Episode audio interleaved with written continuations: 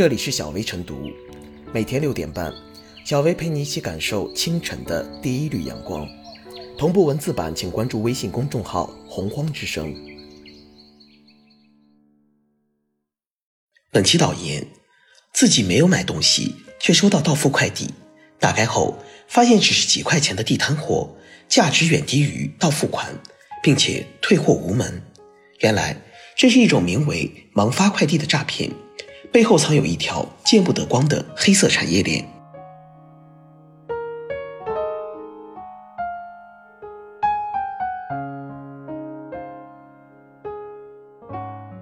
盲发快递诈骗要警惕，更要铲除。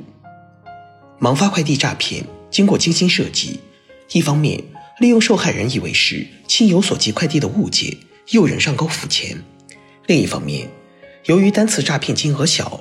与维权成本高的不对称，抓住了受害人大概率会自认倒霉的心理。一名受害人单次被骗几十元，看上去不多，但记者暗访发现，仅一伙不法分子每天稳定发货就在一千至两千单，如此广撒网，受骗者不在少数，诈骗金额更不是小数。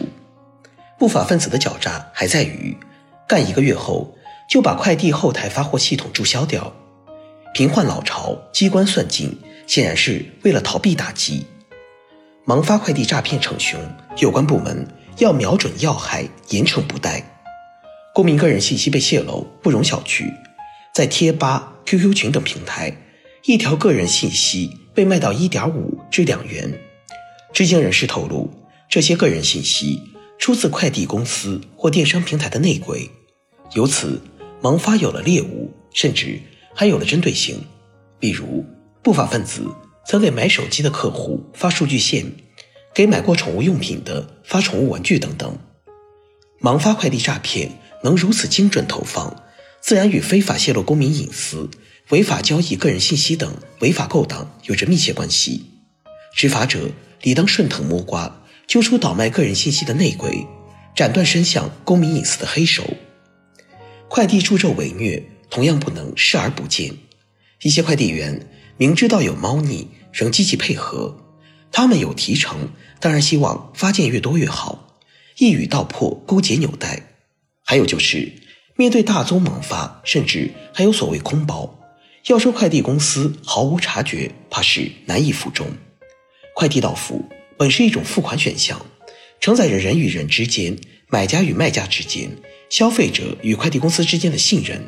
现在却被不法分子利用，从事违法活动，监管部门及行业都应想想如何堵住这一漏洞。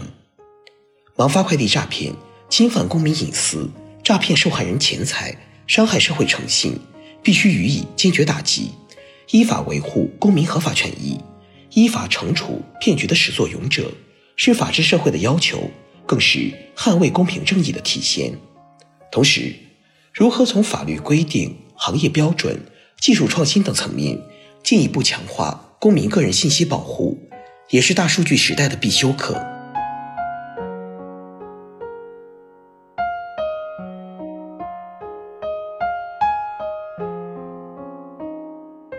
多管齐下，遏制快递到付骗局。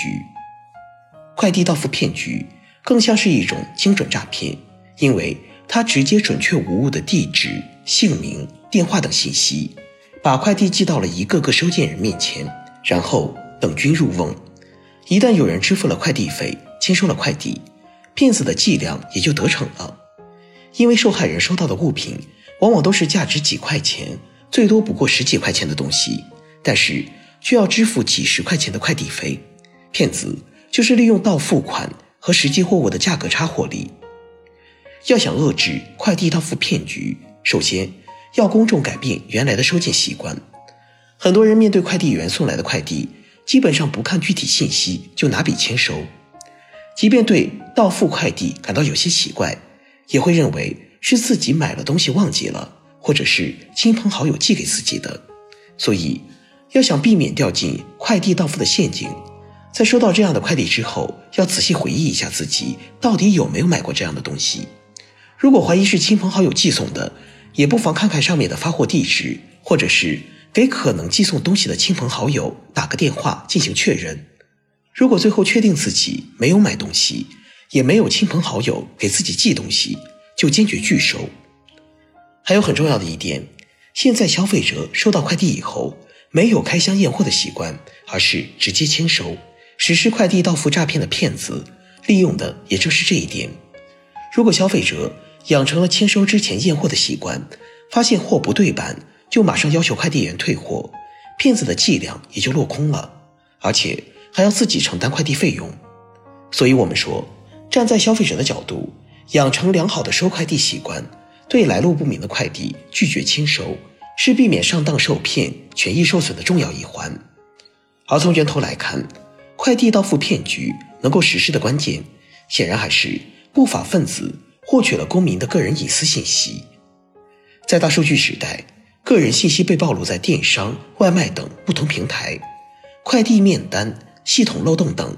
给不法分子提供可乘之机，所以要想从根本上解决问题，就应该从法律规范、行业标准、技术等方面持续做好个人信息保护工作，建立个人信息保护机制，严厉打击不法分子泄露、交易个人信息。在遏制快递到付骗局方面，快递公司也要承担必要的责任。现在很多快递公司奉行签收即为验货、概不退货的做法。有霸王条款之嫌，侵犯了消费者的合法权益。快递公司作为中间环节，是知道寄出方在哪里。如果消费者提出让快递公司查询寄件方信息并退回商品，快递公司理应主动配合并提供相关信息。这同样也是对快递到付骗局的一种有效遏制。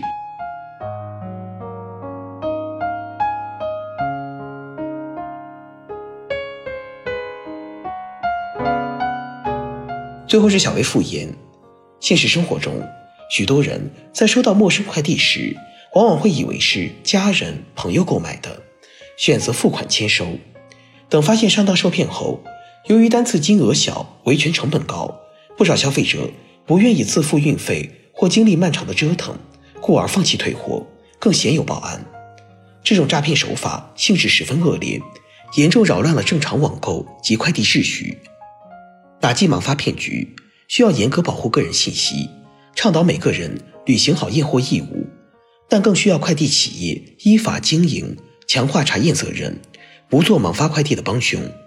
如此，快递企业才能真正落实安全主体责任，而不至于沦为诈骗分子的合作对象。